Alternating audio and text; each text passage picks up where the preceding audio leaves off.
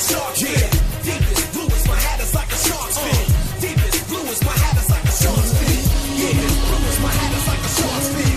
Deepest blue is my hat is like a shark's fin.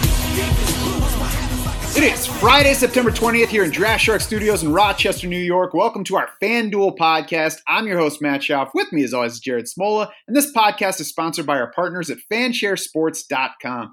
Fanshare curates hundreds of pieces of daily fantasy sports related articles, tweets, and podcasts to create the most accurate ownership projections in the industry. Those projections can be found in the lineup builder tool right now on draftsharks.com. And you can find up to date ownership info anytime at fansharesports.com. On Draft Sharks right now, you can also read all of Kevin's top picks for playing on FanDuel this weekend, covering cash and GPP tournaments.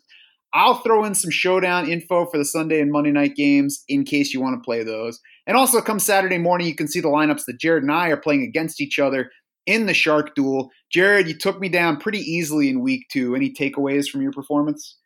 I mean, it wasn't a great week. I think the difference was I got to Brady over Derek Carr, and then uh, Tyler Boyd worked out well for me for me with uh, 17.2 points. Yep, I said on the DraftKings pod that I played Derek Carr too much this week. I proved it by playing him in both of the staff challenges here. Okay spot for him, but I think the thing that I need to do here is realize that Derek Carr was okay, just not okay for playing in a bunch of places. Yeah, I, think you know pr- probably more of a tournament play just because he's Derek Carr. Even that, I you know, if you're going to play some Derek Carr in a tournament, also play somebody else in the tournament because he's Carr. I hmm. mean, Watkins was a disappointment, but I mean that one was just bad TD luck. He saw 13 targets in that game. Yep, definitely. We'll both be back at it for week three. We'll show our show you our lineups in the free post for this podcast on Saturday morning. For now, though, Jared, why don't you please start us off with a cash quarterback?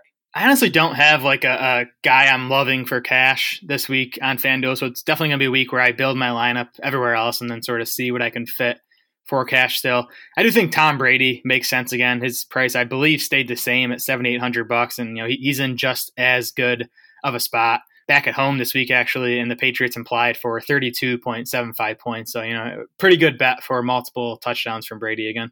Yeah, I, I agree with Tom Brady as a, a good option there. I mean, the only concern again would probably be that they score too many points, but he was in the game at Miami right up until the end. And if they're Yep. scoring a bunch of points, he's probably going to be involved in plenty of them. So I agree with him being in play there. Uh, Matthew Stafford at 6,900 also is a favorite target of mine. I probably won't play him in both challenges here because I think that there's a chance for Derek Carr disease. I don't think Stafford's a wonderful player, but he's all right. Stafford ranks just 18th actually in Pro Football Focus's passing grade so far among starters. But do you know who's worse than him among other players? Case Keenum at 29, Matt Ryan at 26. Why do those players matter?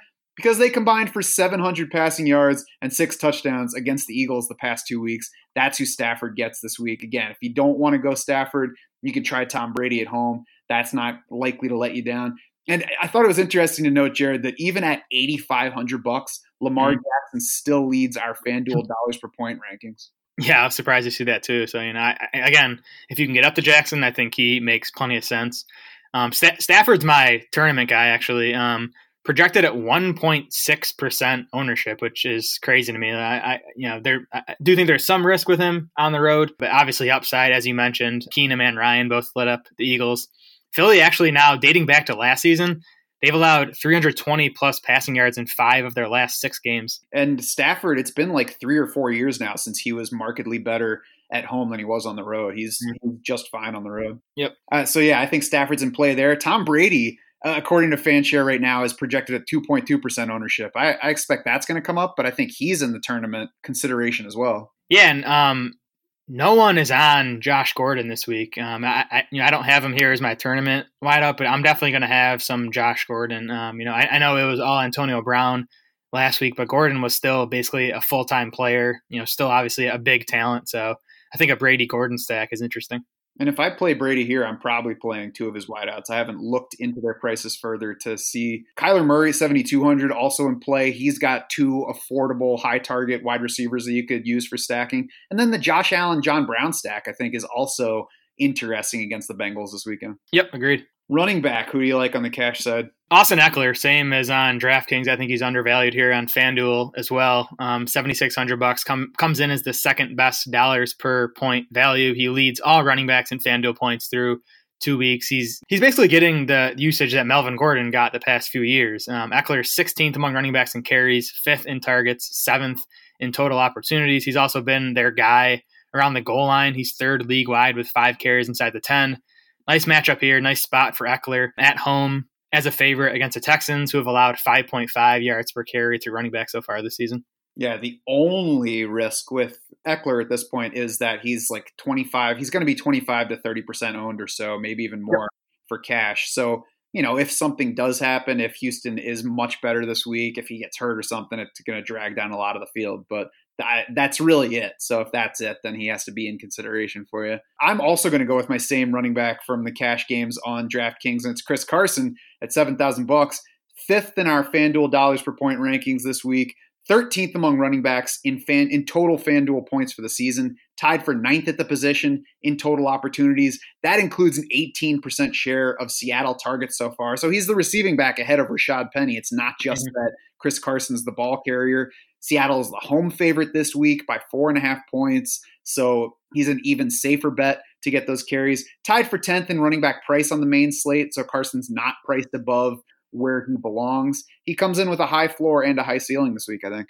Yep, like Chris Carson. Tournament running back. I'm going to David Johnson here. Um, you know, he I believe he comes in number one in our dollars per point uh, yep. values, and he's only projected at 9.1 percent ownership at seven thousand bucks. And I, people are getting scared off by last week, but you know, last week he hurts his wrist early, comes back. The Cardinals are playing from behind. It was a tough matchup, anyways, against Baltimore, who's been you know a top five running back defense for a while now. David Johnson in, in a much better spot this week, home for Carolina, who's given up 4.5 yards per carry to running backs. They're 23rd in Football Outsiders run defense DVOA. Let's remember too that David Johnson saw 18 carries and seven targets in that opener. Yeah, I think he could get back to that type of volume this week. I'm going to bother you by picking Frank Gore here at $5,700. he is easily the lowest priced feature back.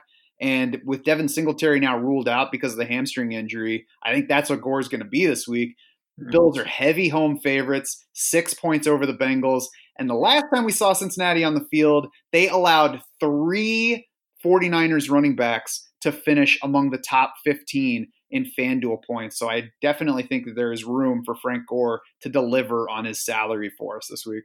I guess. I mean, I you know I, I still think he, has got to finish as like a top ten running back to pay off in tournaments, which is possible, but probably needs a couple touchdowns to do it. I don't know. Okay.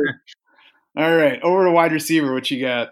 Um, for cash games, either of these Cardinals wide receivers, Larry Fitzgerald, Christian Kirk, both priced at fifty nine hundred bucks. I think my lean is to Fitzgerald at this point, just because he's gotten better usage so far. Um, he's tied for third among all wide receivers in targets. He ranks sixth among all wide receivers in air yards, which is surprising. You know, he's he's getting used more downfield in Cliff Kingsbury's offense than he has in the previous few years. Um, and Fitz obviously has produced with that volume eight catches, 113 yards, and a score in the opener. Five catches, 104 yards in week two.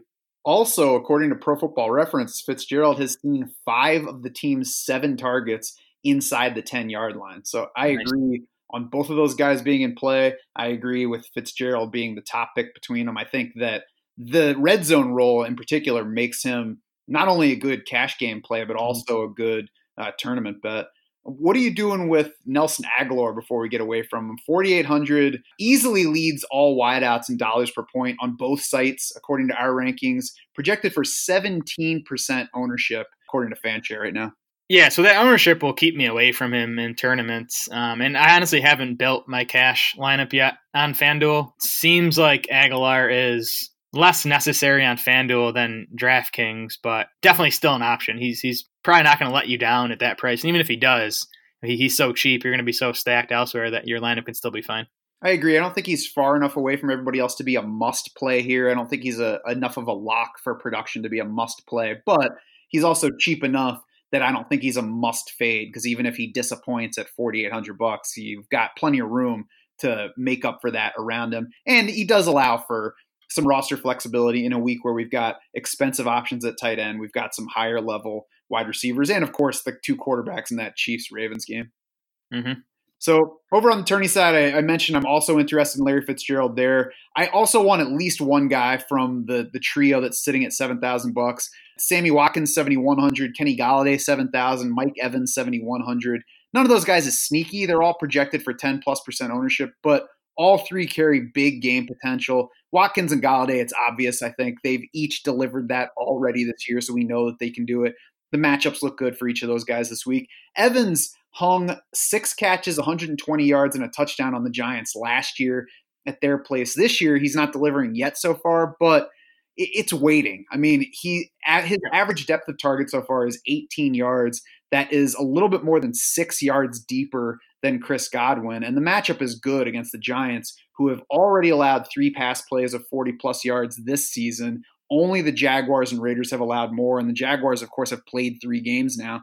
Giants have also allowed the league's third highest passer rating to this point and the third most uh, passing yards per game. Yeah, I mean, I, I, think Sammy Watkins and Kenny Golladay are in play for cash games, and I think they definitely make sense in tournaments when their ownership's not going to be too too high. I mentioned Josh Gordon as a tournament play. You know, he's coming in projected at less than one percent ownership. I I think Antonio Brown's projected in like the double digits, and again, Gordon played more than Antonio Brown last week. That that might change this week, but you know, when you factor in the ownerships, I think Gordon makes a lot more sense. I'll throw out DeAndre Hopkins too. Um, you know, he's he's projected to be low owned on DraftKings. I think he'll be even lower owned on FanDuel here because he's actually priced 600 bucks more than even the number two wide receiver Julio Jones. So you know Hop- Hopkins is expensive, but he can definitely pay off that price tag. We've seen him do it. Chargers so far have struggled against number one wide receivers. They gave up 87 yards and two touchdowns to T.Y. Hilton in week one and then 117 yards and one score to Kenny Golladay in week two. Over at tight end, what are you thinking for cash? I'm just all in on George Kittle for cash games and tournaments. I think he's underpriced at 6600 bucks. So I think he's a good cash game play. It's George Kittle. We know he has upside. He had the two touchdowns called back in week 1, which, you know, prevented him from having a huge game. Good matchup here too against the Steelers. Dead last in Football Outsiders tight end coverage, gave up the two touchdowns to Will Dissly last week. And then, you know, on the tournament side, he's projected at just 8.8% ownership despite, you know, being underpriced. So I think he makes a lot of sense in tournaments. I can see that. If I'm staying cheaper than that though, I like Darren Waller at four, at $5900 on FanDuel. Mm-hmm. He's only $100 more than Austin Hooper. There are five tight ends ahead of Waller in our FanDuel dollars per point rankings. All five of them cost at least 500 more dollars in FanDuel salary we're still figuring out what the Vikings are as a tight end matchup. Austin Hooper caught all nine of his targets against them in week one. We went into that one thinking it was a positive matchup. Last week, Green Bay tight ends caught none of their three targets, and it's not that's not a good group of tight ends. But Football Outsiders mm-hmm. also rates Minnesota seventh in tight end coverage so far. So again, that's a developing situation. We'll see how it is as a matchup going forward. But Waller is the target leader for the Raiders, and Tyrell Williams is entering this game with a hip injury, so that adds further upside to Waller, as does the matchup, which the Raiders are likely to spend the day trailing. So uh, there should be plenty flying his way, and you know we're buying opportunities more than anything else. Exactly. Yeah. I mean, I don't expect the Raiders offense to get much done in Minnesota, which I think probably hurts the upside. But I mean, Waller has been a huge part of that passing game already. And then, like you said, Tyrell Williams banged up, Josh Jacobs banged up, and is sick, evidently. So, yeah, I, I think Waller is probably going to be the focal point of the passing game this week. Mm-hmm. On the tourney side, of course, the expensive guys make sense. I think if you're if you want to spend a little bit less, OJ Howard has a good matchup if he yeah. wants to bounce back at some point. Austin Hooper at 5800 has a good matchup and a better offense than Darren Waller. So I would be more interested in those guys than Waller on the tournament side where we want to maximize the points.